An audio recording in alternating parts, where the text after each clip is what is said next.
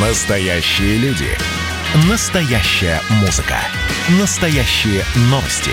Радио «Комсомольская правда». Радио про настоящее.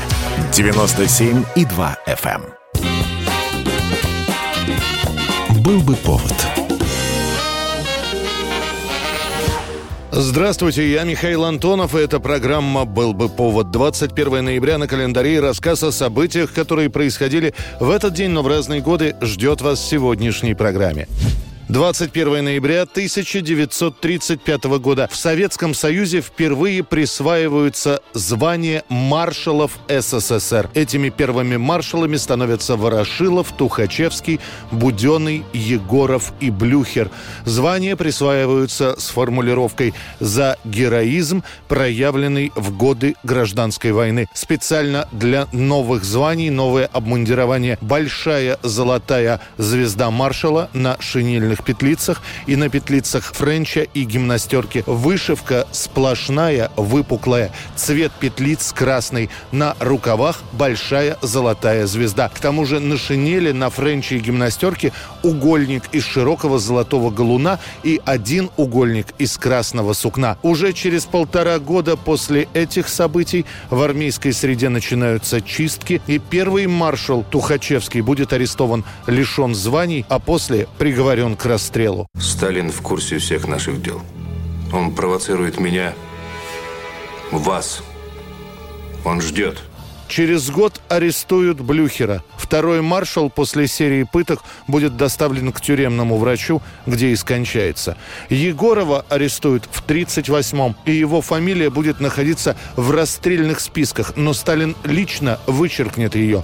Второй раз фамилия маршала будет в списке в 1939 году. На этот раз ее вычеркивать никто не станет, и Егорова расстреляют за шпионаж. Вы стреляете не в меня, вы стреляете в Красную Армию.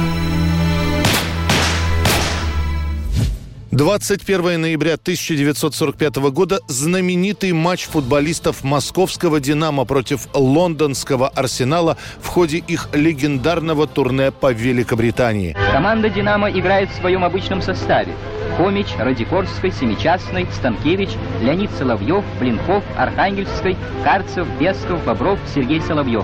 Наша сборная не входит в Международную федерацию футбола, поэтому встреча советских и британских футболистов преподносится как товарищеская. Заработанные советской стороной средства должны идти на восстановление разрушенного Сталинграда. Соперниками динамовцев, которые только-только выиграли первый послевоенный чемпионат Советского Союза, становятся лондонские команды «Челси» и «Арсенал», валийский клуб «Кардифф Сити» и шотландский «Глазго Рейнджерс». Первый матч с «Челси» играется в ничью 3-3. «Кардифф» разгромлен со счетом 10-1.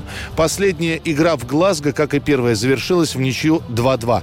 Матч с «Арсеналом» стоит особняком. В 30-е годы этот английский клуб 5 раз становился чемпионом Англии. Для игры с «Динамо» его усиливают рядом игроков. И все равно динамовцы начинают забивать. Атаки динамовцев следуют одна за другой. Прорыв. Второй гол.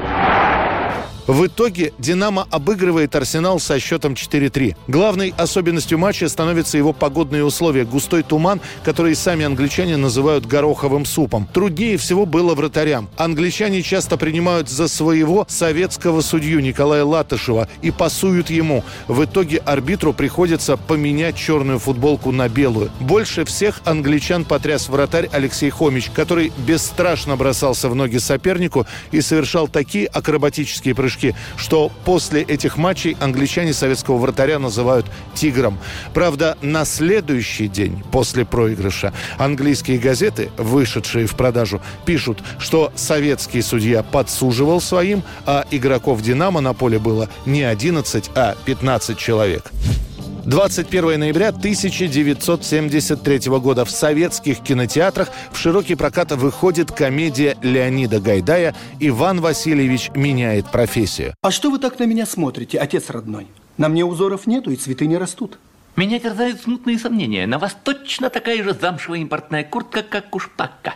Несмотря на то, что снимается фильм по пьесе Булгакова, Гайдаю удается пробить запуск картины. Правда, тут же возникает вопрос, кто будет играть главную роль. Предполагалось, что Никулин, но Юрий Владимирович отказывается. Он считает, что фильм Гайдай задумал заранее непропускной, дескать, цензура не позволит снимать такое. И Никулин решает не терять год съемок и уезжает на гастроли в Австралию. В итоге, после долгих проб, в которых принимают участие Невинный, Евстигнеев, Вицин, Миронов и другие артисты, выбор падает на актера театра Вахтангова Юрия Яковлева. Боже, какой типаж!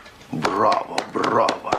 Сначала снимают в Ялте, после перемещаются в Ростовский Кремль, где делают эпизоды с Иваном Грозным. Потом съемочная группа едет в Москву. Кино принимает специальная комиссия. В титрах фильма фамилия Булгакова никак не упоминается, поэтому фильм Гайдая воспринимают как просто комедию на историческую тему. И, как ни странно, замечаний у цензоров совсем немного.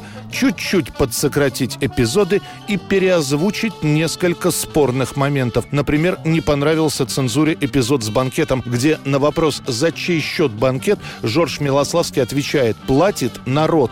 После переозвучки диалог звучит так: «Это сон какой-то». Минуточку. За чей счет этот банкет? Кто оплачивать будет? Во всяком случае, не мы. В итоге «Иван Васильевич меняет профессию» становится одним из лидеров советского проката в 1973 году. Эту комедию посмотрят 60 миллионов человек.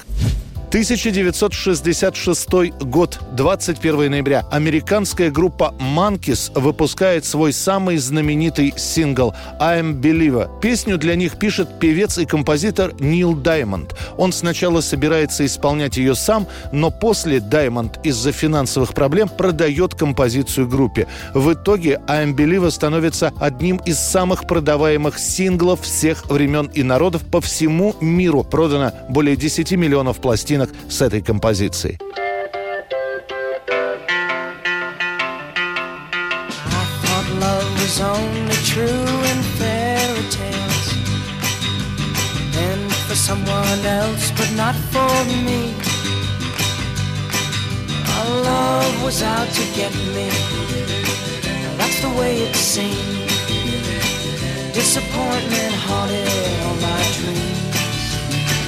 Then I saw her face. Now I'm a believer. Not a trace of doubt in my mind. I'm in love. I'm a believer. I couldn't leave her if I tried. I thought love was more or less a given thing. Seems the more I gave, the less I got. What's the use in trying? All you get is pain. When I needed sunshine, I got rain. Then I saw her face. Now I'm a believer. Not a trace of doubt in my mind. I'm in love. Это была программа «Был бы повод» и рассказ о событиях, которые происходили в этот день, 21 ноября, но в разные годы. Очередной выпуск завтра. В студии был Михаил Антонов. До встречи. «Был бы повод».